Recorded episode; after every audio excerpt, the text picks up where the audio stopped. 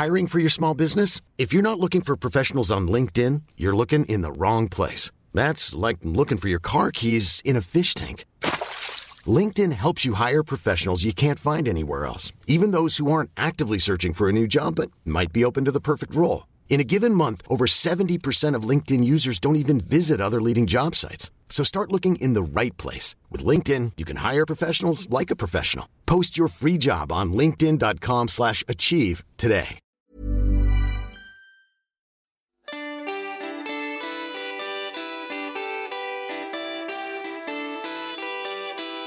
Hello, Serie A fan.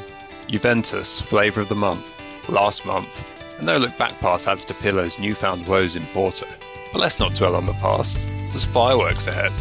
The Milan rivalry is red hot ahead of the derby, as Inter take top spot after Milan lose to Spezia. We discuss all of that, plus a penchant for gardening, the new king of the bongos, in this episode of Scudetto. Hello, everyone, and welcome to Scudetto, your weekly roundup of top flight Italian football. And we've all been keeping an eye on the Italian teams in Europe this midweek, which we'll be talking about. But Boaz, do not worry, we haven't forgotten about what happened last weekend. So we'll be talking about that as well. And also looking ahead to the big games that are coming this weekend, namely the Milan derby and Atalanta versus Napoli. So plenty for us to get through. Uh, but first, let's catch up with the squad. Uh, Boaz, how are you doing? How's your week been? I'm doing very well. I got my second vaccination this week. So I know that podcasting is obviously very important work, but I imagine it doesn't qualify you as a key worker. How, how have you managed to get access to that so early? Israel is quite ahead of the curve, and also they uh, sent a tweet to Scudetto Pod saying they were big fans and they really needed me to try this vaccination. Is Viola Club Israel in charge of the uh, vaccination program? It could be, I don't know. Number one Scudetto fan, Roberto Baggio. That's what I heard. So anyway, uh, have you got a beer? I, I do. Unfortunately, my beer saga continues. Uh, we won't mention it; it's getting quite tedious. But uh, I've I found a local IPA called the Hero. Good news, Kenny. How are you doing? What's going on in Scotland this week? I'm good. I'm good. Nothing as exciting as uh, as being vaccinated. Uh, my mum and dad are getting vaccinated tomorrow, though. But I do have, uh, yeah, it's been an eventful week for for lockdown related reasons. Uh, I found out my car battery was dead and my boiler broke down after two weeks of freezing weather. Both fixed now, so uh, yeah, back back to normal. Uh, other than that, no real excitement. Just sat indoors looking at the same four walls and Serie A football, of course. Yeah, good to have that to to break up the days. And have you got a beer to tell us about? I do, I do. I've got uh, a beer from Drygate Brewing Company, who are the brewers of the uh, much ridiculed disco forklift truck. Um, this one, however, uh, this one, however, is uh, called Crossing the Rubicon. It's a West Coast IPA. I haven't tasted it yet, but I'll taste it now. Good stuff. That name sounds familiar. Are you sure you haven't had it before? I don't remember having it before. I remember seeing it a lot. I do remember something with Rubicon in the name. Actually, Didn't, wasn't that one of yours though, Baz? I think it wasn't one of mine, but we, I, I, I I'm pretty sure we googled the word as well. We'll check the archive. Highbrow podcasting. I can tell you that it tastes pretty strong. It's six point nine percent, so maybe that's why I don't remember. But it it, it it tastes quite nice, but quite strong. Good, good to know. Yeah, speaking of cold weather, actually, I've had quite a fun day. I've walked across the bay, uh, which is obviously all frozen over. The sea's frozen here, at least out to a certain depth, and visited Seurasaari, which is like a, a little island in the bay of Helsinki. It was, it was quite nice for a couple of kilometers walking across ice. Saw some people ice fishing. But in terms of a beer, I've got something called IPA the Sheba. It's from Etco Brewery, and it's named after the brewery dog.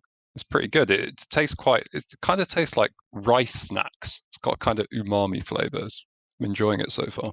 Strange pitch, but uh, interesting. Yeah. Um, okay, that's enough nonsense. Uh, let's get on to the football. Um, I think we're going to start off by talking about Juventus because we all watched Juventus last night. Um, a kind of shock defeat to Porto. They ended up getting the away goal, uh, but they were 2 0 down at one point, brought it back to 2 1. Uh, but I think, first of all, we want to talk about the game against Napoli, uh, Kenny. With the first point we've got written here is Chiellini madness, referring, of course, to the penalty that he gave away. Um, what what did you make of this game? It, it it did seem like Juventus kind of threw this one away a little bit. Yeah, it was it was self destruct, and uh, I think this is uh, it's been a theme of the, the, last couple of games really that Juve just haven't got going in in the first half, and they've they've paid for it. But yeah, absolute moment of madness from Chiellini has has cost them. Really, Juventus didn't didn't have that much to to deal with other than uh, other than the penalty. Um, they'll be they'll be very very disappointed to to have lost this. I mean, we like is this uh, every single week we use the word roller coaster. Here we are again. Uh, I think last week we were talking about how finally, finally they seem to have found some sort of consistency, and they've gone and lost two games that they shouldn't have uh, that they shouldn't have lost. Uh, and the, the picture looks very, very different again. Um, I think perhaps part of this is just it's just the fact that the I think people are trying to change things up a little bit, uh, perhaps due to some sort of key personnel being unavailable. But they just don't really have the time in terms of preparing for games to to do that. And maybe now of all times, I, I hate to be the person that says just like keep it simple, uh, four four two, etc. etc. But now possibly is the is the time for that rather than you know chopping and changing. Uh, I think it's kind of uh, bit them quite hard uh, on on this occasion. And yeah, two games in which have uh, terrible first halves, uh, much better in the, the second half, but not enough. Yeah, I mean, fair to say that they've been forced into some of these changes. They've got a growing injury list, haven't they, Baz? Yeah, it's not been uh, pretty, but at the same time, they're faced with uh, the same issues as most other clubs are. It's possible that Juventus have been missing players who are more important to their general uh, play, but as we've said at the beginning of the season, along with Inter, Juventus have the best squad. And uh, a lot of these injuries are in defense. And when you can call up the likes of Demiral or De Ligt to replace an injured centre back, you really can't have many complaints. Yeah, I think one of the really, really interesting uh, absences is uh, Arthur, who I know at the beginning um, didn't necessarily hit the ground running, but since the Atalanta game in mid December, uh, he has missed five games in total. Uh, of those, Juve have lost four. So Fiorentina, Inter, Napoli, and now uh, Porto as well. And he, every single game that he's been involved in, they have won. And I think it was very, very obvious that Juve were missing not not necessarily him, but a player like him um, last night in the the Porto game last night as we as we record. But um, yeah, just um, seems to really be the player that kind of keeps them ticking or has become the player that keeps them ticking. So that is a particularly, uh, yeah, a particularly sore one, I guess, him being out. Yeah, they were really struggling to win that midfield battle last night, weren't they? Um, but I mean, if we're going to talk about last night, I think we, we really we need to talk about the manner in which Juve conceded the goals, and particularly the first goal. I mean, I guess the question I, I said I was going to put the question to you today is it ever acceptable to do a no look back pass? It is never acceptable to do a no look back pass. It is ex- especially not acceptable to do a no look back pass when you're about 10 yards out from goal. Uh, it does have to be said as well that Szczesny gave an absolute hospital pass to to Bentancur, but still doesn't still doesn't excuse uh, excuse what he did next. Um, and I think Oscar, we were talking before we recorded about how the the commentators on UK television um, were were saying that he went on from that and had a had a great game. For me, for a half an hour after that, Bentancur was an absolute nervous wreck. I mean, he got dispossessed again in a very dangerous position not long afterwards.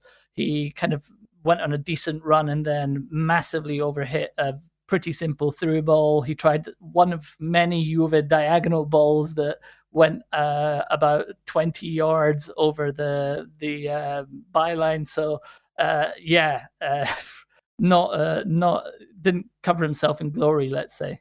Yeah, he he came back into the game in the second half, uh, but definitely the first half was was not his best work. And I mean, Juventus as a whole to be fair to him, did not have a good first half, and they didn't have a good first half against Napoli either. Um, and Baz, you you were commenting last night saying that Pirlo looked at a bit of a loss. I mean, he, he looked even a bit dishevelled, which a man who's usually obviously very well groomed. Uh, perhaps that tells a bit of a story. But what do you think's going on for him at the moment? Juventus took a lot of uh, flack in the last few days in Italian media with regards to their insistence on passing it out from the back. Now, um, th- this is a big discussion, and in theory, the, the numbers are in your favor. The more you play it from the back, the more you can um, get into attacking situations. Pirlo claimed after the game that he, he doesn't have any players up top who can hold the ball up. But for a start, I think um, passing it from the back just for the sake of passing it from the back is is kind of suicidal. And besides, Ronaldo and Morata up front in, are quite big lads. They they should be able to bring a ball down or two. And considering I just mentioned Ronaldo, you have to mention that in both the Napoli game and in this game, uh, the Porto game, he was very anonymous. Juve are kind of uh, slaves to him. If he plays great, then the team does great. But once he kind of sticks himself in a rut, uh, the whole team suffers. There was an in- interesting uh, episode in the Porto game where he kind of dribbled past one player and ran into his own player and, and obviously got pissed off. It, it, doesn't show that his teammate knows where he should be standing. It doesn't show that Ronaldo trusts his teammates to, to just pass them the ball.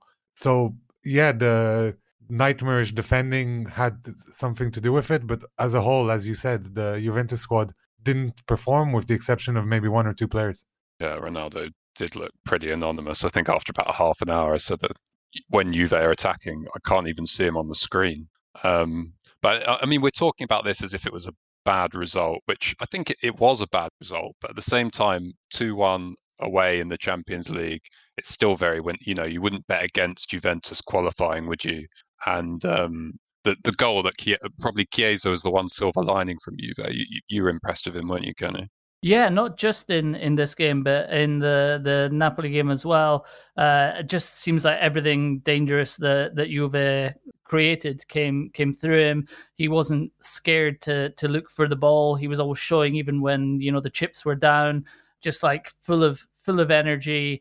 Great, great finish. But um, Boaz actually and I were chatting in the WhatsApp group uh, earlier, kind of Boaz feels perhaps it was slightly fortuitous. Um, I, I remember, I can't remember if it was, I think it was either Perez or Thierry Henry who apparently had made sort of a, a skill of doing this, hitting the ball into the ground. I thought it was, I thought it was a great finish. Uh, I thought he was great.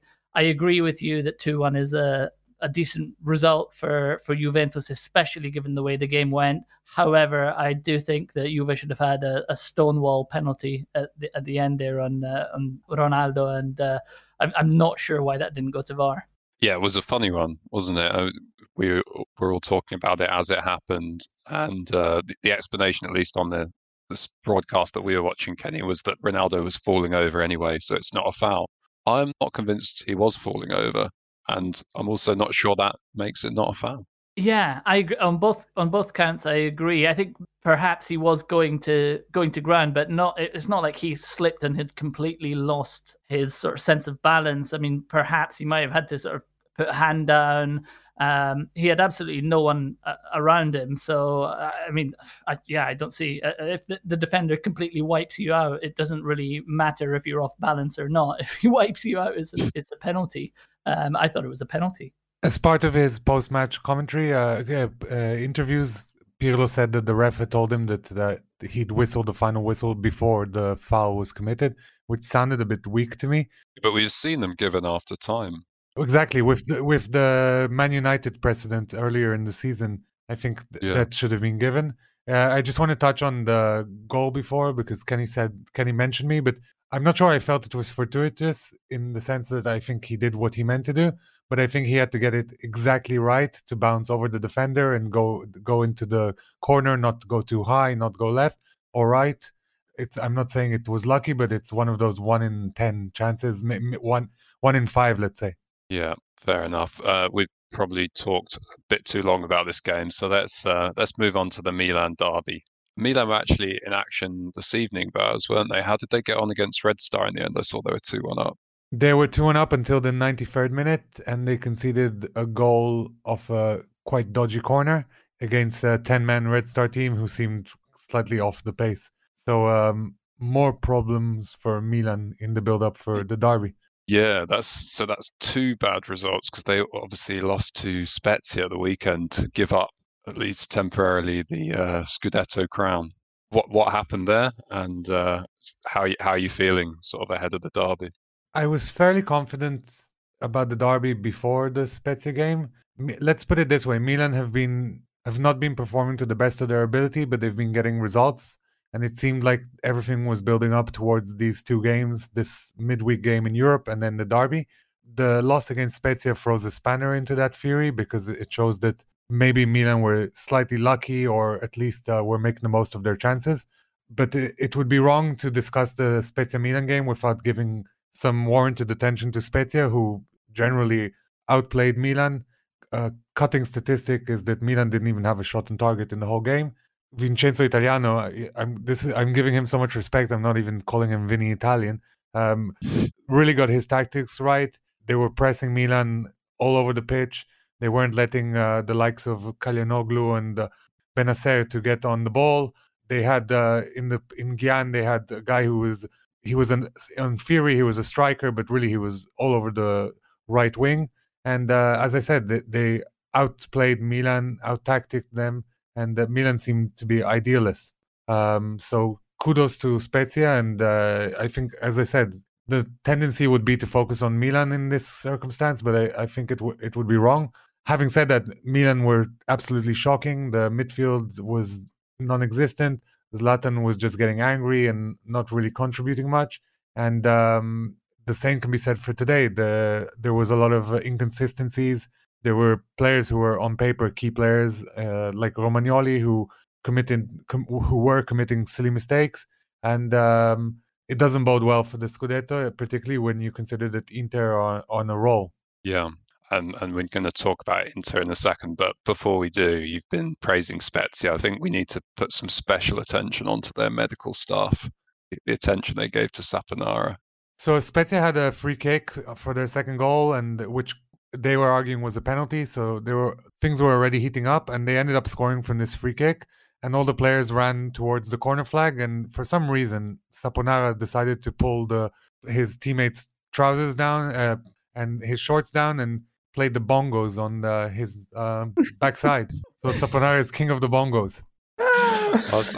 From the pictures you thought you sent, I thought that it was like a physio that had been doing that, but it was one of his teammates. Yeah, it's Saponara, and it's funny because we gave him an honorable mention a few weeks back for a deft chip, but clearly he's a he's an eccentric off the field as well as on the field. Uh... Excellent stuff. Okay, uh, completely lost my train of thought with that. Very hard to follow that up. Could I just jump jump in before we do uh, do move on and say that there is uh, a, a, sort of caveat to to Milan's uh, performance. They were without Calabria, who obviously isn't um, by himself going to you know turn turn this game into a win, um, but also Bennacer and uh, Calhanoglu coming back into the side after lengthy spells out. So if I'm if if, if I was a Milan fan going into the derby, uh, the one silver silver lining from this game that I'd take would be that at least those two have got uh, some playing time uh, under the belts. I know that Bennacer started today. I'm not sure sure did uh, Calhanoglu come on off the bench at all, Buzz? Today? He came on very late. Yeah, so that that will be you know I, I think we might see a slightly different uh, Milan side going into the derby. It's a derby, so it's completely unpredictable, and ironically, usually the team who are doing worse are the ones who end up winning. But uh, and I think Kenny touches on an important point that for the first time in months, Milan have almost full squad available. It, it's slightly ironic that when they have all the squad after kind of scrapping with youth players and players who are under 20 who ha- shouldn't be in the first team squad usually and uh, and kind of getting results suddenly when they have the the right players let's call them uh, they couldn't get a win against Spezia but such is life, I suppose. Yeah, as you say, form often out the window in derbies, to use a, a football cliche. But I mean, th- this one is really kind of the rivalry is really, really heating up, isn't it? As we've discussed in, in previous weeks with all of the off field antics. Um, but apart from all that, Inter are in really good form. They're on a bit of a roll. Um, and we should we should probably say something about Lukaku, who's really been uh, really been finding the mark in, in recent weeks. Yeah, absolutely. I mean, Lukaku's uh, performance at the, the weekend against Lazio was absolutely sensational, and I don't think it's a, a, coincidence that when he's out of the, the team as he was in the Coppa Italia, they struggle. Uh, when he's in there, he gives them a real focal point. But, but I mean, just to say that he's a focal point completely undersells it because he he he basically is the player that turns them into Scudetto contenders, Scudetto favorites, wherever you you, you might have them. Uh, but yeah, the, the, I mentioned that sort of blip in the in the Coppa Italia, but they're on a really really good uh, run of results in the league. That's they've got three wins in three. They've got five wins in in six. They've had a, a difficult spell of games when you factor in the the quality of opposition that they've had in Serie A and in uh, Coppa Italia. They've come out of it in uh, pole position, so it's going to be yeah, it's going to be really really interesting, uh, and it will be very interesting to see how um, Kjaer and uh, Romagnoli deal with uh, with Lukaku. I think that could be that could be key to where where the bragging rights go. And perhaps no coincidence that this uh, run of good form has come with the reintroduction to Christian Eriksen into mm. the starting lineup. We were there all along. We we were backing this move. Yeah, I'm delighted to see him in there as a as someone who was very sad to see him leave Tottenham Hotspur. Um, I mean, he seems to finally be getting a proper chance. I know Conte had said before when uh, when Eriksen was a persona non grata um, that he had had plenty of chances, uh, but now he seems to be getting a, a decent uh, crack of the whip. And I have to say that that midfield, uh, Brozovic, Eriksen, Barella is uh, the things that dreams are made of, really. And I think perhaps now uh, I've never been convinced by this story that Inter just have the best squad on paper. But um, when you also see Perisic actually beginning to kind of uh, really settle into that position uh, on as left midfielder, left wing back, whatever you want to to call it. Um, Hakimi on the on the right, those three in midfield. There are three centre backs. Uh, Lukaku and Lautaro up top. I think there's a real obvious first eleven, uh, so long as Conte sees sense and keeps picking Eriksen over an aged uh, Arturo Vidal. Yeah. Anyway, it's going to be well. Hopefully, um, the last time I said the game was, was going to be a cracker on here. I think it was. Uh, we bigged up a game that was the only game with no goals a couple of weeks ago, didn't Torino we? Genoa. Torino Genoa. Last, yeah. last weekend. It was yeah. a good game. So I don't want to oversell it, but I'm definitely excited for this one. Sunday, um, was it Sunday afternoon, 4 p.m. That might be Eastern European time. Uh, but following that is Atalanta Napoli, which is another game that we need to talk about uh, because Napoli, we spoke about Gattuso's job being under pressure, and um, obviously they got the win against Juve, and they're currently in action against Granada. We'll give you an update at the end, but I believe they're currently losing. It's just um, finished. Um, Literally, as we're recording, it ended 2 0. They conceded two goals within three minutes in the sec- in the first half. I was actually going to say that there appeared to be a bit of a, a ceasefire or a thawing in uh, rela- the relationship between uh, De Laurentiis and uh, Gattuso after that Juve result, with Gattuso kind of toeing the the sort of company line, and uh, De Laurentiis apparently um, not as as livid as he was before. But I, I will see how that holds up, I guess, in the coming days. Yeah, and obviously Napoli do have a lot of injuries, um, or a lot of lot of players out. There's, uh, I think, we said before that um, Koulibaly's got COVID and um, several people. I know that the goalkeeper, uh, Ospina, yeah, Ospina was injured in the warm up, wasn't he? And... Yeah, I mean they're they're high profile players as well. Mertens is still out. Uh, Manolas, as you mentioned, Koulibaly and um, Ospina, uh, Lozano. Uh, they actually travelled to to this game against uh, Granada with uh, just twelve fit outfield uh, players and with six youth team players. So I do think that has to be factored into things as well. I mean, Gattuso really is up against it, um, but nonetheless, uh, very, very, yeah, very, very disappointing result, obviously for for them. And I think the I think it has to be said as well that one of the negative points from Atalanta's uh, stance has been that they have struggled when they've had these back to back games, getting that consistency um, this week, unusually, Atalanta have had a week to prepare for this game. Uh, Napoli haven't. Napoli have all of these injury problems, so you would think it would be um, advantage Atalanta, but uh, this Napoli team seem to perform best when their backs really are against the wall. So, well, who knows? Yeah, but uh, you, you say that, but obviously Atalanta having some injury problems of their own. Uh, Hateboer apparently out with a metatarsal injury won't be available. Um, so obviously one of those other fullbacks.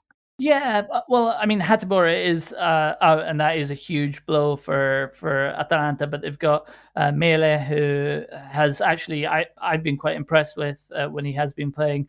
Uh, and I think Hateboer is actually the only person on the, the injury list for, for Atalanta. So with a week to prepare and an almost full squad to pick from, that's a bit of a luxury that Gasperini hasn't had for a while. Uh, but they have been very inconsistent, so I would hesitate to kind of immediately put them down as favourites. But a hugely, hugely important game.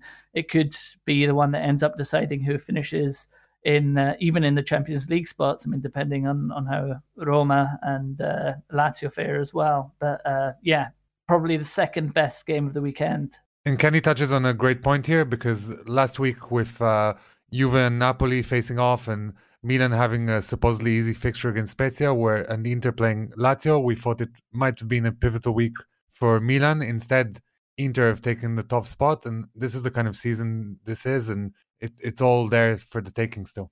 Yeah, and as you say, Kenny, probably the second best uh, game of this weekend. We don't have time to talk about all of the others, uh, but others to highlight are Cagliari Torino. Um, Torino obviously coming into this one off the back of five draws, um, but they've been under some some better form under under the new manager. Uh, coming back from three goals down against Atalanta um, and it's it's a key game because if Cagliari win, then uh, Torino will drop into the relegation zone. Also wanted to highlight from last weekend Sassuolo, who uh, beat Crotone 2 1 away. Um, and it was their first win in seven games since the the game against Genoa back in January when uh, Berardi got injured.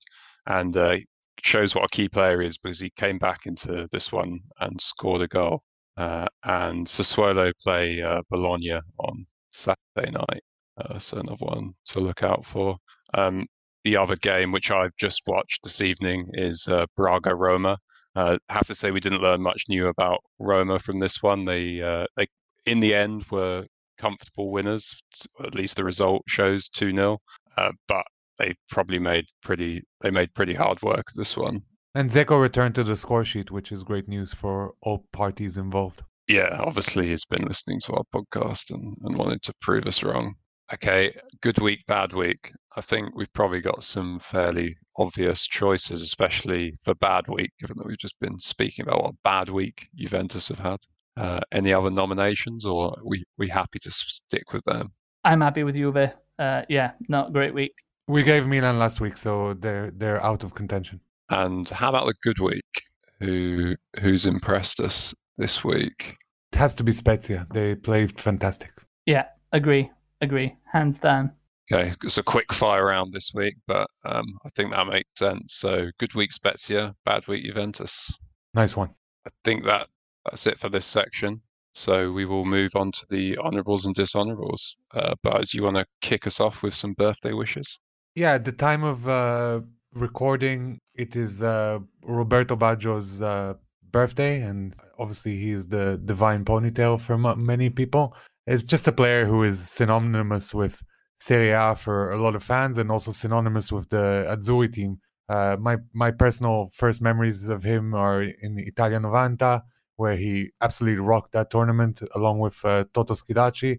But perhaps the where he really won my heart over was at Italy at the USA 94, where he basically dragged the Italy side scoring one goal in every round and kind of bring them all the way to the final. Some fans like to remember him for that missed penalty, but Italy would have never been in that situation without him. He's one of a few players who's managed to play for Juve, Inter, uh, Milan. He also played for, for Fiorentina, who hate Juventus as well. And uh, nonetheless, he's universally loved by all Italian fans.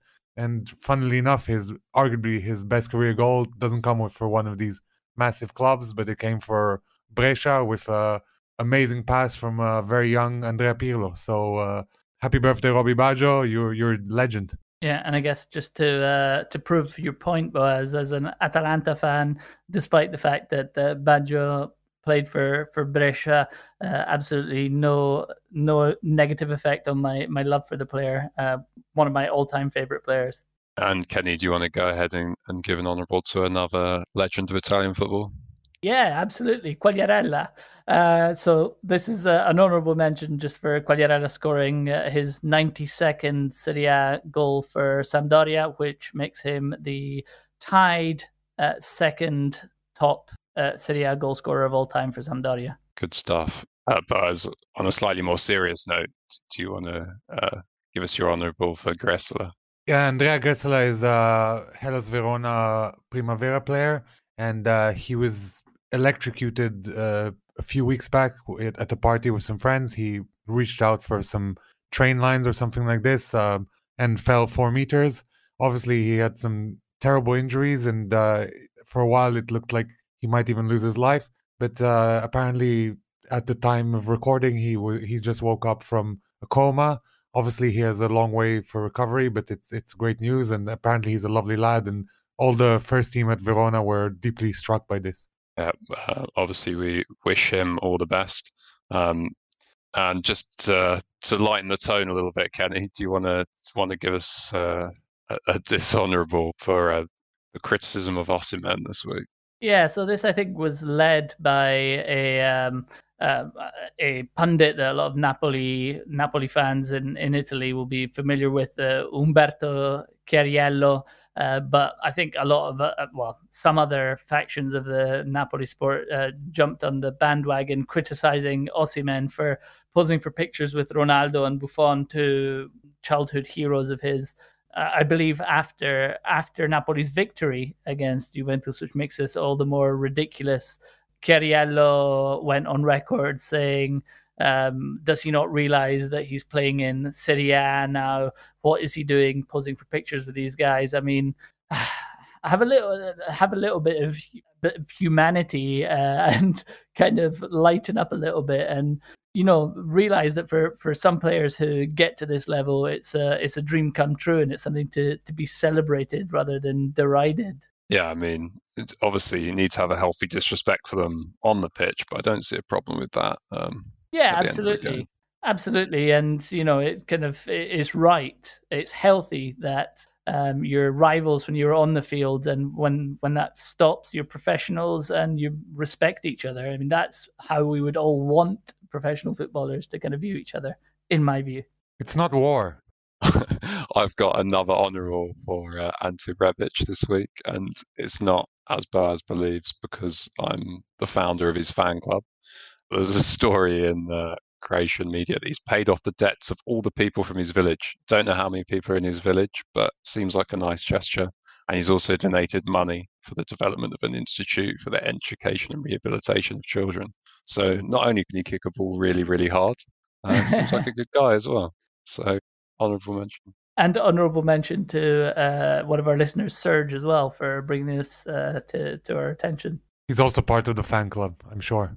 yeah, co-founder. Um, Kenny, uh, you've got a fan club for Verratti. Yeah, honourable mention for Marco Verratti for his man of the match performance for uh, PSG in their four-one win against Barca at the Camp Nou of all of all places. Uh, I know that he's not a Serie A player, uh, but an integral part of the Azzurri setup, uh, and I think often an underrated player. Uh, so absolutely an honourable mention for him for his performance there. And PSG are slightly Azzurri tinged, anyways, with uh, Moise Kean and uh, Florenzi, who had a great game. So uh, it's it's good. It bodes well for the Azzurri at Euro 2020. Speaking of Italian strikers, Baz, you've got another. Um, normally, I wouldn't give an honorable mention for someone for scoring a penalty, but since we gave uh, Insigne a dishonorable mention for ta- for missing his third penalty against Juve, I believe, uh, we have to give him an honorable mention for having balls of steel for stepping up and taking what ended up being a winning penalty against Juventus. And more to the point, the one he missed uh, was in the in the cup. So uh, I think scoring in the league and getting the three points is probably slightly more important on the balance of things. Yes, good. And uh, Kenny, what have we got here? One for Luis Muriel. Yeah, Luis Muriel, who scored a, a cracker at the, the weekend to rescue uh, all three points for Atalanta against Cagliari in what was a game that really, really they, they toiled in. Um, but this is uh, also for the for the fact that he becomes the tenth uh, highest Atalanta goal scorer of all time.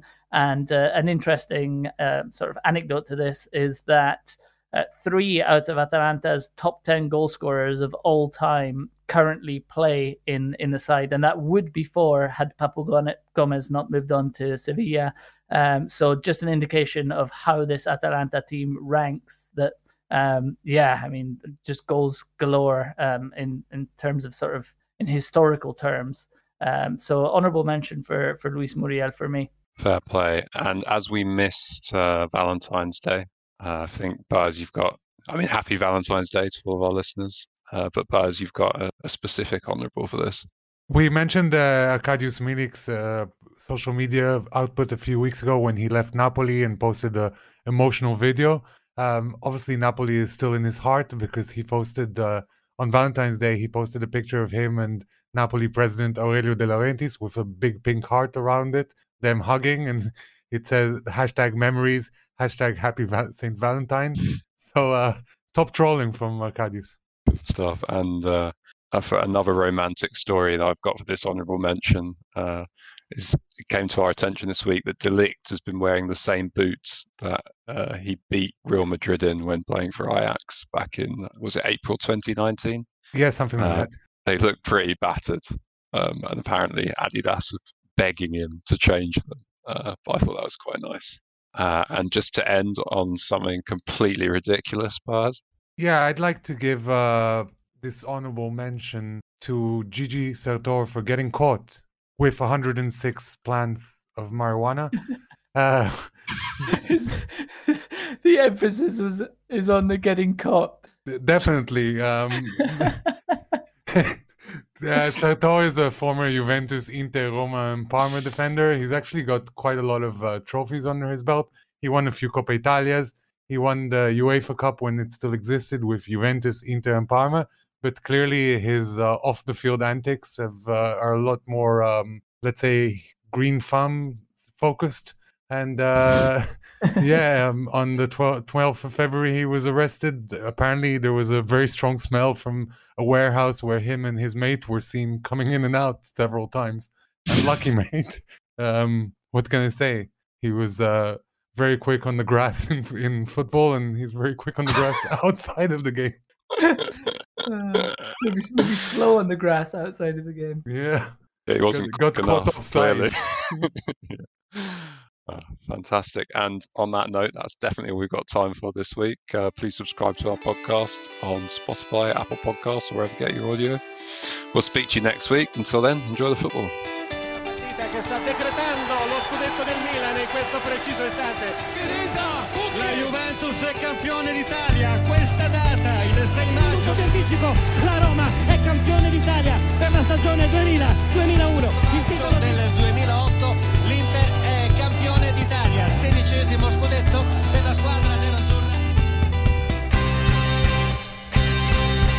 Papa was king on the bongo, Mama was king on the bongo, living on his bongo bongo.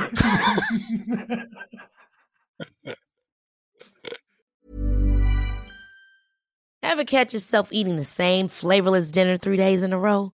Dreaming of something better? Well, HelloFresh is your guilt-free dream come true, baby. It's me, Keke Palmer. Let's wake up those taste buds with hot, juicy pecan-crusted chicken or garlic butter shrimp scampi. Mm. Hello Fresh. Stop dreaming of all the delicious possibilities and dig in at HelloFresh.com. Let's get this dinner party started.